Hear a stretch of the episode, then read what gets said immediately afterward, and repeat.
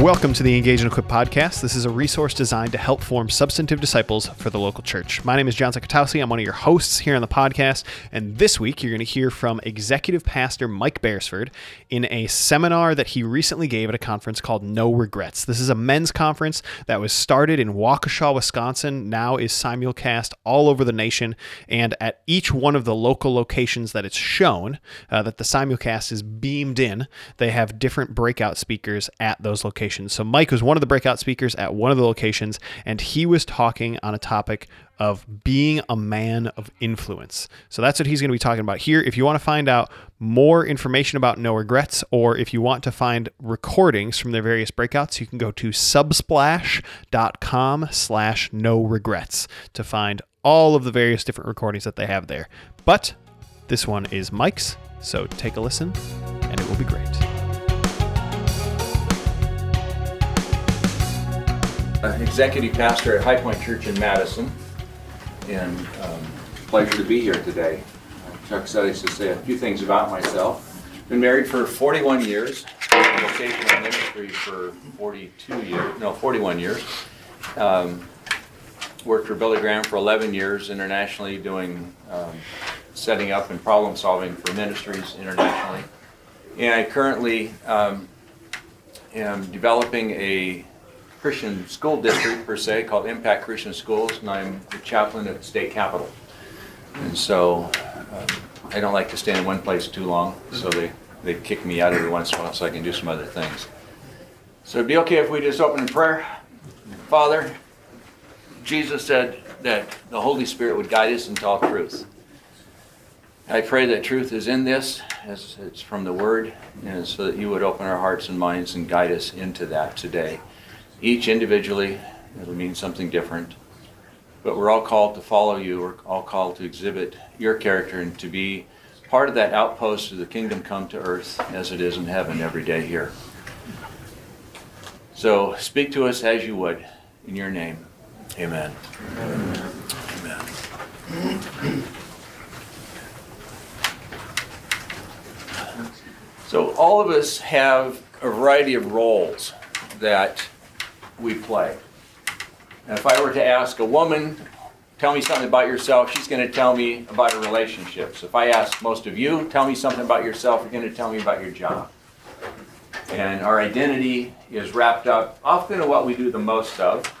And but it's also for a man it's it's a little bit different. We're the provider. We we take that but we're also image bearers there's been a question that's been nagging me over the last couple years, and that's what would happen if we saw ourselves, our true identity, the place we gain our influence from, as being in Jesus Christ? I've actually tried a couple times when people say, Who are you? What do you do? Tell me something about yourself. And I just tell them, um, I'm an in- image bearer of uh, Jesus Christ. And they look at me like, You're nuts. And I try it with non-Christians too. They're a little bit more receptive than Christians are. the reason I'm sitting down is I'm seven weeks out from a knee replacement, and so I'll probably go between a, a chair and standing up. I don't sit very well either. So, um, but who do, who are you?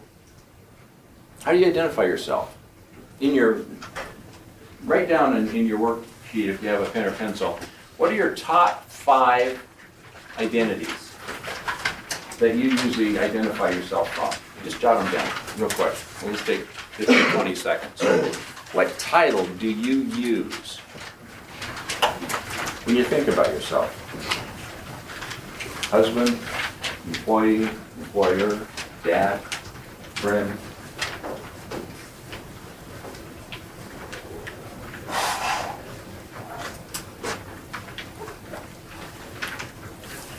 We've got two chairs. Yeah. There's one in the top row and one up here in the middle. Nope, two in the top row.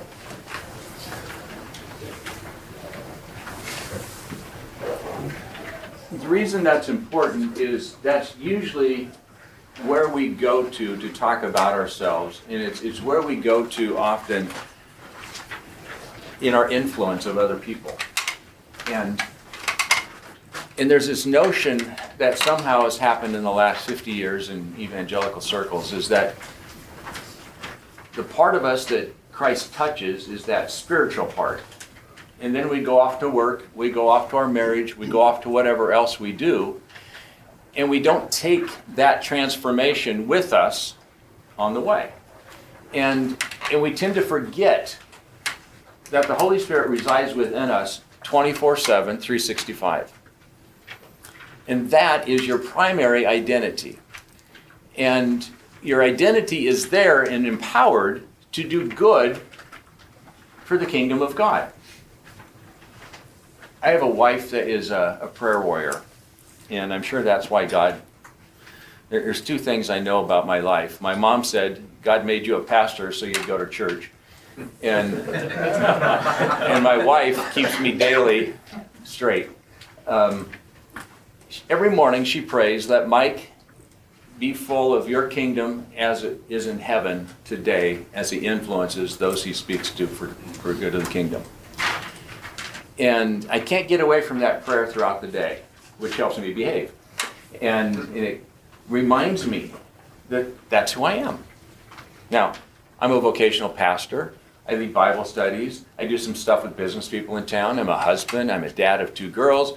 I have all these other titles, but none of them have any weight without that central title of who I am in Christ. And we're called to be that person and bring that person into every aspect of every role that we play throughout the day. I remember talking to a business guy one day, and I got to my appointment early with him, and I could hear him just yelling at one of his employees. Doors were closed. He comes out and he goes, Oh, you're here early. I said, Yeah, can we step in your office? So we stepped in, I shut the door, and I said, I heard a little bit about that last conversation because your voice was carrying past the door. Let me ask you a question. What part of that conversation did Christ carry? Because what I heard didn't sound like the presence of Christ was present. And he began to weep. And we need people to ask us those questions. We need to ask those questions. How am I bringing Christ into my daily life? Now, the other thing I've gotten tired of in, in our modern Christendom is you know, you, you got to read the Bible an hour a day. You got to pray so much a day. You got to do so many chapters. You got to do this. You got to do that. Because I have failed miserably at everything I'm supposed to do. And I'm a pastor. And and so I've left those things alone because I don't like failing. But I've grown to do something else, which has brought me back to the Word, which has brought me back to prayer, which has brought me back to the disciplines but for entirely different reason. And that's part of what I want to share with you today. Because most of you have everything you need to be what God wants you to be. But we forget to exercise it. We forget who we are. We forget our identity. As I said earlier, the transformation that's talked about in 2 Corinthians 5 17 to 21 says that the old is new, the or the old is gone and the new has come, completely transformed. Now, we know that verse, we know the passage, but how many times do we think of that just as our spirit man? It's interesting in Romans, Paul says, I'm going to take some examples from daily life so you'll understand this. And then he talks about work, and he talks about marriage, he talks about parenting, and he talks about governing, and he talks about all these other things What's that got to do with God in, in my spirituality? Everything. Last year, the Republican caucus had the worst day of their life. The Speaker of the House I, um, asked one of the guys in the Bible study, he said, Hey, is that preacher guy still here? And uh, John said, Yeah. He said, Do you think he could hang around until 10 o'clock and address us today in caucus? Now, that usually doesn't happen. It's a closed session. And John's like, yeah, why? He says, because we screwed up yesterday. They had they were yelling at each other. They were calling each other names. I mean, it was just ugly. And so at 10 o'clock, I went in and I said, okay, I've been asked basically to come in and tell you guys you screwed up yesterday and pray over you. Because the work that you're doing is the work of governing, and that's God's work. That's something that He put into place. Says in Second uh, Timothy 2 that we should pray for you so that people can live in peace and flourish because you're doing the work of governing. Whether you believe in God or not, you're doing His work. So thereby you are a minister, where that comes from, so that we can live in peace. And today I'm going to pray that God's presence would be such that at the end of the day, you will be as, re, as confounded that you had a great day as yesterday you're confounded you had a terrible day. And I got emails at the end of the day saying, I don't know what happened, but we got more work done today on the floor than we have in months. I know what happened. They paid attention to a spirit that was present because the presence of God is everywhere. And there was a number of Christians that are in the legislative branch, and they they emailed me or stopped me in the halls, and they were like, "Thanks for the reminder." I'm like, "That's supposed to be daily. That's not a reminder. That's who you are. That's the work that you do." Um, what stops you from recognizing daily? I'm going to go back so we get the clock there. Of remembering who you are in Christ in your workplace, in your marriage, in parenting. And I know we don't remember those things all the time. We do some of the time. But why don't we remember that all the time? Share it just with the guy around you. I'll set the clock for three minutes here.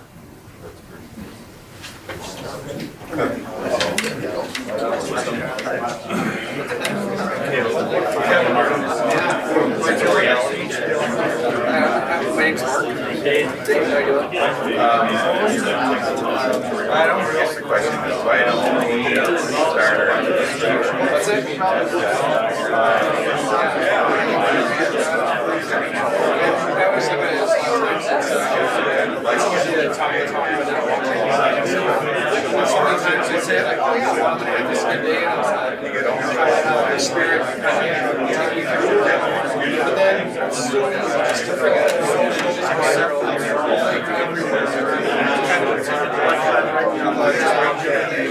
you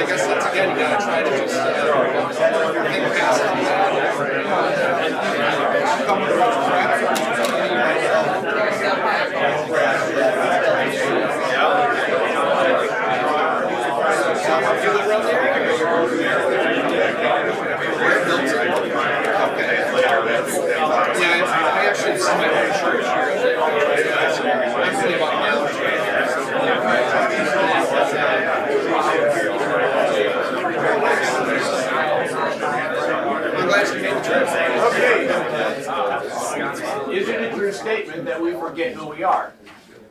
What are some of the reasons that you forget that? Distraction. Okay, we get distracted by stuff. the world. What else? I would say I feel like that I'm in a minority as far as a person who is striving to place God first. And when you're out in the world and around all these other influences that other people that aren't placing God's first, it's hard to get reminded throughout the day. A couple others. Our sin, We're sinful. upsetting the workplace or the surroundings that we might be at at that moment in time. Okay. Facing non-believers, do we want to stress God to them? No, but we can, you know, there is that, but there's also the fact that I can do really good work knowing who I belong to, and I do it as unto the glory of God. And they don't even have to know, I just am an excellent worker. That's worship. But we forget, if I asked you on Sunday, what's the most important thing in your life, you would tell me, Jesus. So we're supposed to love God with our body, mind, soul. Not just our soul. How do you love God with your body? How are you physically taking care of yourself? How are you doing things? How are you serving? How are you loving God with your mind? How are you thinking? Who are you? What presence are you carrying? The soul one, we kind of got down. Maybe. And it, it's so easy to think like the world because we live here. Another thing I do sometimes is just write on the board, you know, I'll write at home, you know, do you live, you know, where do you live? If I ask you where do you live, where would you say? Just tell me all at once where you live. Hartford, Virginia. Did anybody say the kingdom of God? Mm-hmm. But don't you? But is that our identity? Is it supposed to be our identity? Yes, it is. And if we changed how we thought, what would it do to us? Would I be at conflict with spiritual disciplines, including reading God's Word and prayer, two basics, if I truly understood that I'm a child of the King and believe that?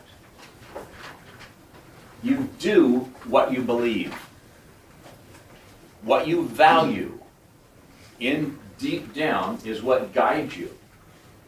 It's what determines your thoughts. It's what determines, I'll use not you, but our thoughts, our behavior, defines our goals. Everything about us comes out of that place of our deepest beliefs. Beliefs. How we function when nobody else is looking. And 2 Corinthians 5 17 to 21 said that absolutely everything has been made new. And so for us as men, we have to be a little bit more inclusive in what that means. Does it actually include everything? Because if we believe that, then the changing of our mind, the changing of our thoughts, how we view people will change because of Christ's influence within us and with his presence within us and the promised empowering and presence of the Holy Spirit in our lives daily. But if I don't believe that, I'm lost. And Christianity doesn't work if you don't believe that. Because it becomes duty. And Christianity is not duty. It's based on a relationship, a God who loves you, a God who rescued you, and a God who empowers you, and a God who's going to deliver you. And so, three things I want to hit.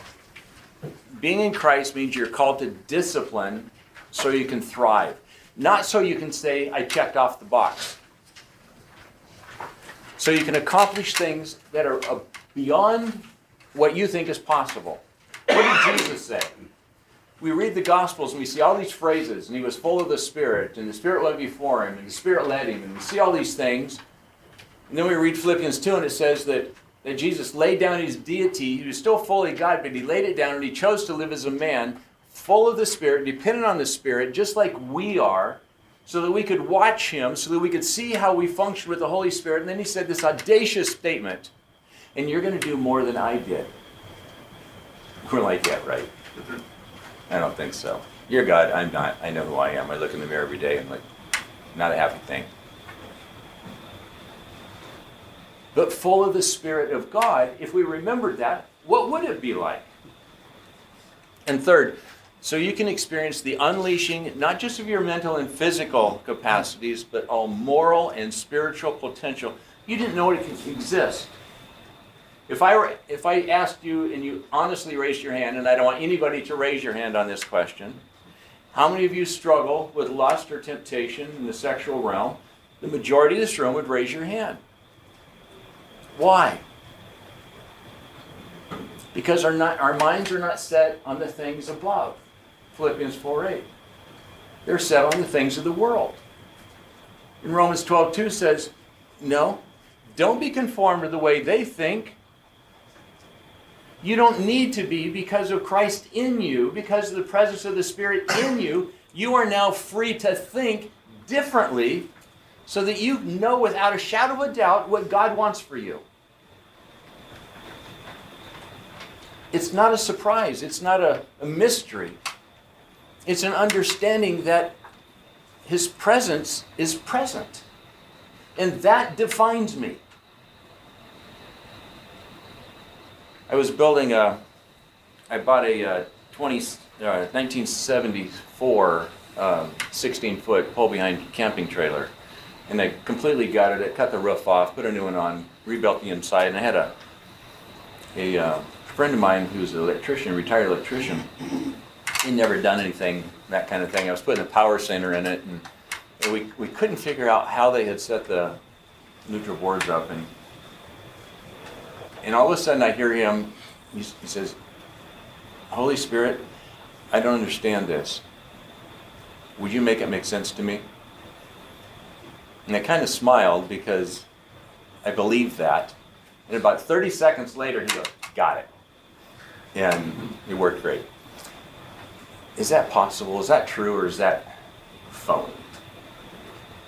Is God that present? Yes. Says he is. We have to believe that that's who we are in Christ. That Christ dwells within us. God creates us to be morally capable.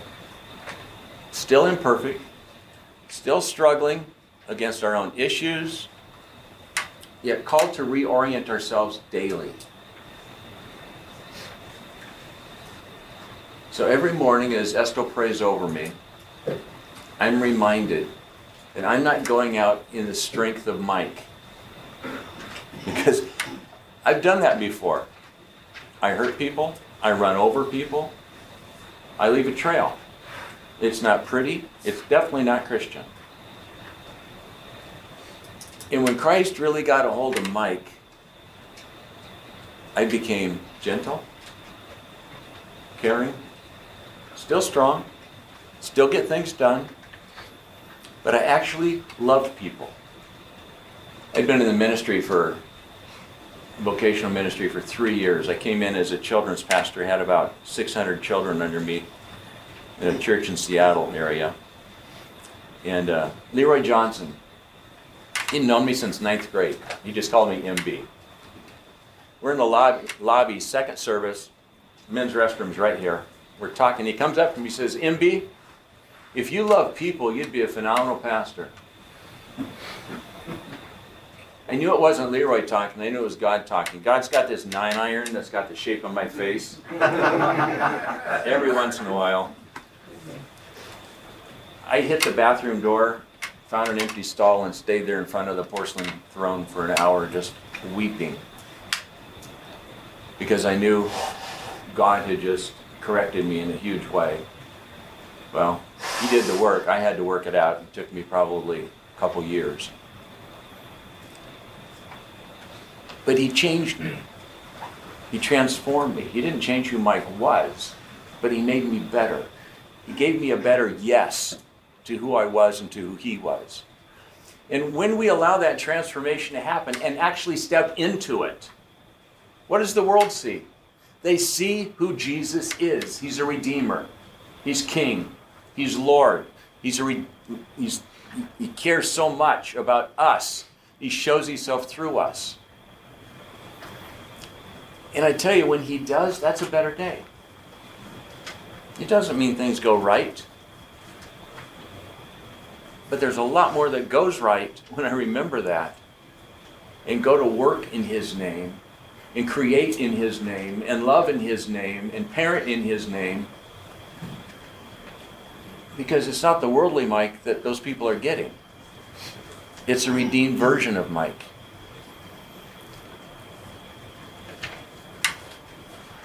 It's really bothered me that over the last, gosh, 10, 12 years, especially in American churches, we have lost so much momentum when it comes to influencing our, our world. God hasn't changed, his heart hasn't changed, his power hasn't changed. So what did? We have become so absorbed in the world, in worldliness, in banking on what the world gives us to be who we are. And it's not that God's against anything that you have your wealth, your business identity, whatever it may be. He just doesn't want to share lordship.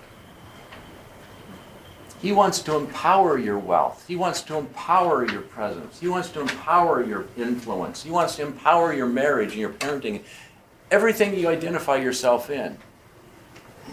But he can't do that if we don't recognize his kingship. And if we don't recognize his kingship, then our influence is solely from us. And if you're anything like me, it's selfish. It's not worth being influenced by. But when I influence with the power of the Holy Spirit within me, lives are changed around me. And those are good days. And so, how do we connect? There's three things I want to run by you, and they're in your notes. First is we've got to come to terms with, and we're going to come back to these, come to terms that God is in you fully. Accept the fact that you're in Christ for His purpose. You're not a Christian for your own sake. I've asked many Christians all, all over the globe, really, who did you get saved for? Well, the obvious answer is me. But if you're called to be light and salt and your name is ambassador, who did you get saved for?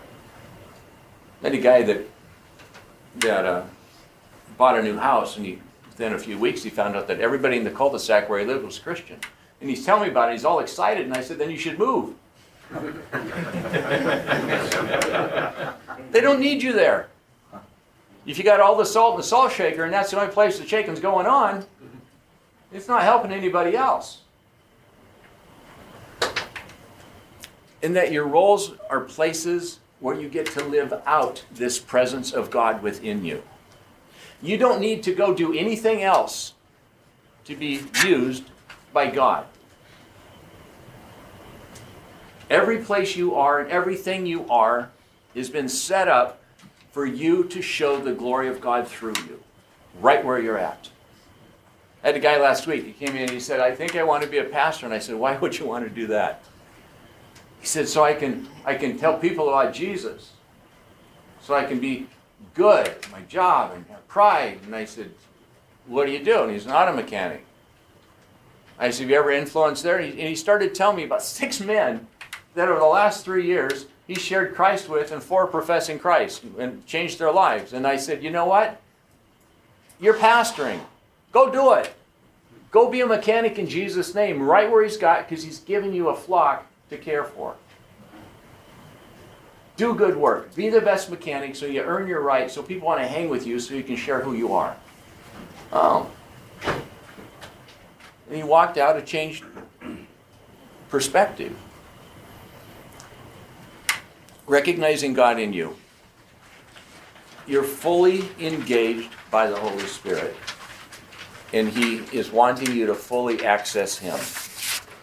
I believe these are all on the last page of your, your handout. The Holy Spirit's present there isn't just so he can say, okay, fill him, fill him, fill him. It's so that you can access him. It's so that he can do life with you. The invitation is there to fully engage so that daily, the vineyard churches have a phrase I love naturally supernatural. You shouldn't ever know, I don't think, when you have a word of wisdom or a word of knowledge or a discerning thought. That should be so natural because of the presence of Christ within you that it just happens. You might look back and go, huh, wow, I didn't know to say that. Or somebody that knows you're really good might look at you and say, you're not that smart. But it should happen because of the Christ, and because of the presence within us. It should be a naturally supernatural experience. You're called to live in freedom from sin and wholly alive within that freedom. What did Paul say? It's for freedom's sake that you've been set free. And yet, how many of us take the same thoughts back to work on Monday? How many of us mentally play the same games, trying to dig ourselves out week after week after week, without ever accessing the one who raised Christ from the dead who dwells within you. You're meant to live in a present reality, bringing good right now into your context. I think sometimes we treat it like a savings account. Oh, it'll be good when I die and it, somebody else gets it. No. God's presence is meant for you right now for your neighbor for your daughter, for your son, for your wife, for the guy looking in the mirror. He wants to actively pursue everything that you're about right now for His glory. And when that happens, there's something within us. Everybody in this room has probably had the moment where you know that God used you to do something. And it is one of the best feelings alive. What if that becomes a lifestyle? The second recognizing who you are in Christ. Not only that Christ is present, but that you are free in Him. You're free from the distractions. It doesn't mean they're not a distraction, they are. A temptation's a temptation, a temptation. But you have the ability to say, no. I choose not to because I'm in Christ. That's a lie. I can replace it with truth and think this way. I don't have to accept the lies of the world. I've been given a better yes to thinking. I've been given a better yes to how I live. But that exercise happens moment by moment. I started this habit, I don't know where, my first years with Billy Graham, I was really fortunate. I got to meet some just amazing people. It seems like they always had something to, a tidbit to throw on your plate. And I don't remember who said it, but he said, every time somebody walks up to you, just ask God what he wants to do. What's he want to say? And I developed that habit 12, 13 years ago. God, is there a way you want to use me in this conversation? Because that reminds Mike that there's several conversations that are going to happen here. There's a conversation between me and you. There's a conversation between me and God about you. There's a conversation about me and God about me. There's a conversation with God and you. And all those are happening at one time for His glory so that you benefit. And I want to be used in it. So I have to pay attention. All things in Christ. It doesn't say some things, it doesn't say domestic things, it doesn't say work things, it doesn't say spiritual things. It says everything, all things in Christ. You're going to have to discern what is and what isn't. You have authority. Now, this is a tough one for us because we don't preach about spiritual authority too much because it tends to always go haywire when it gets too much. We tend to want to take control of it. But exercising spiritual authority happens first and foremost in your brain with the thoughts that you start to entertain that are not holy, that are not righteous, that are tempting, that you don't want to tell your wife about. And you get to say, no. I don't have to go there. You get to turn and walk away from the conversations. You get to turn and, and choose where you're going to be mentally, spiritually. You have that authority. And then in character, best place to see that is, is 2 Peter 1 3 through 8. The third thing, you're called to understand your calling in your spheres of influence.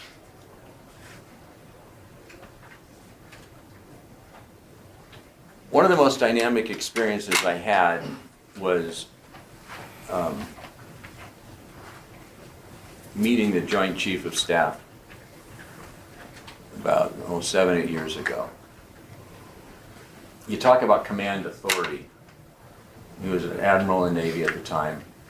He's, he's the head of this Joint Chief. And when he walked into the room, the room stopped. He had that much authority and presence. And the four guys carrying Uzis under their shoulders didn't hurt either, but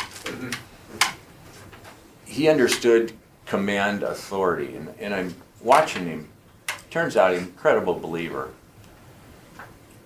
And not once over the four days that we had him as a speaker did he ever use his earthly power to get a point across. He was one of the most God oriented in his speech. He didn't take credit, gave all the credit to God, and yet this man just dripped with power. And it was amazing to watch. It was amazing to learn from him. He didn't set down one ounce of power of who he was. But God got every ounce of glory out of him. He never put anybody down. He never made anybody feel bad. He knew exactly who he was and what his purpose was and who resided within him. So you have to understand that the presence of God has to be exercised in your own sphere for your own self first, in your own mind. Then, in your marriage, in your relationships, in your work,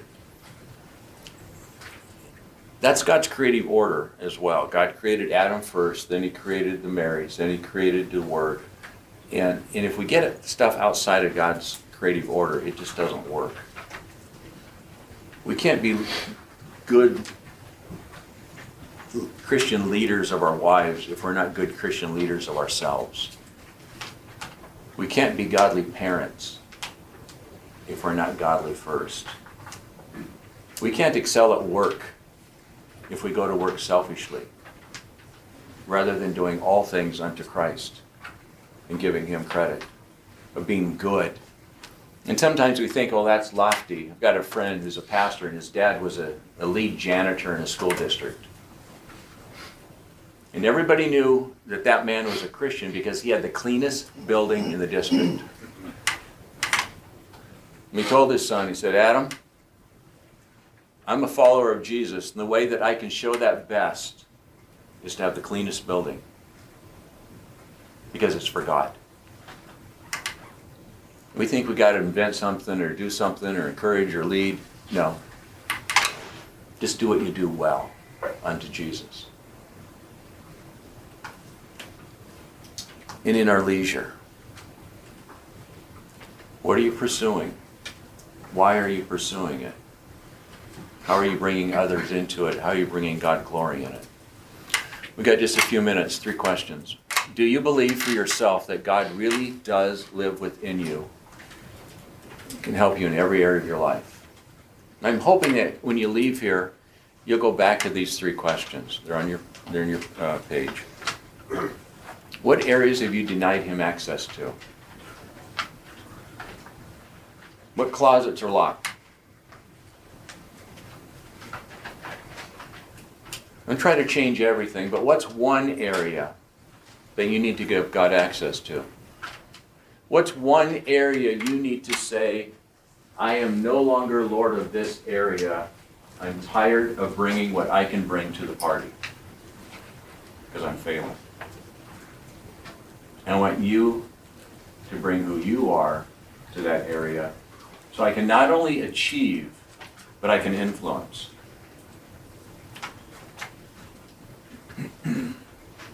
what, oops. And then what are you going to do to allow him access? How you do that will be different than how I do that. And it's not by reading a chapter a day and spending 30 minutes journaling, while those things may help you. It's the internal stuff first. It's understanding what you believe and why. It's fully submitting, is the video that we saw this morning, that when Christ dwells within us in the presence and power of the Holy Spirit, we are transformed men. We have the capacity to be relentless, to pursue. But what are we pursuing? Worldliness? No. We're pursuing Jesus. And that pursuit isn't just choosing to worship Him, is choosing to live in such a way that He's recognized. And it affects everything about you. And all of a sudden, your ability to influence is no longer based on what you bring to the table. It's based on what God wants to bring to the table through you. If you really knew who I am, there is no reason in the world I should have gotten to do some of the things I've gotten to do in my life. None. Bottom of the pile. But because I found this out in my 20s, God was able to use me in my 40s and my 50s and now in my 60s. It takes time. It's not about Mike. It really isn't about Mike. But God says, No, but I created you for a purpose. Let me reign in you so that purpose can be seen. So I can use you in how I created you to bless others. So I can actually shine in and through you. So I can actually call you salt where you bring flavor to your environment. You bring goodness. You bring the ability to preserve. And that's how God wants to use you, men. The average man is not satisfied with himself. We want more. But the avenue to more is not out there. It's right here. It's His presence within you. And once you understand that and begin to thrive there, I can't promise you a million bucks, but I can promise you a fulfilling and a contentment. And the ability to look back and to see a trail of goodness from your hands and from your mouth that brings glory to Christ. And that is good. So be his church. Lead in his church. Don't be lazy. Be the man that God's called you to be. But more than that, be the man that God has empowered you to be for his glory.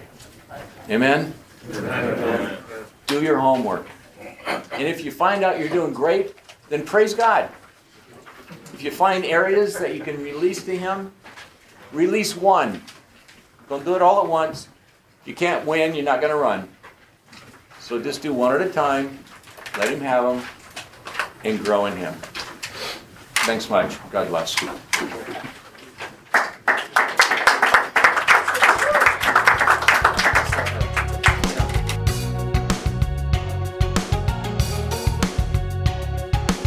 Thanks for listening to this episode of the Engage and Equip podcast. If you'd like to find more episodes, you can go online to highpointchurch.org slash podcast. You can also find us online on Apple Podcasts, Google Podcasts, Overcast, and other apps like that. We hope this episode was helpful to you as you grow in becoming a substantive disciple and a part of the local church. If this episode was helpful to you, rate or review us on Apple Podcasts or otherwise share this episode with a friend. Those are some of the best ways that we have to reach new listeners. So until next time, thanks for listening to this episode of Engage and Equip.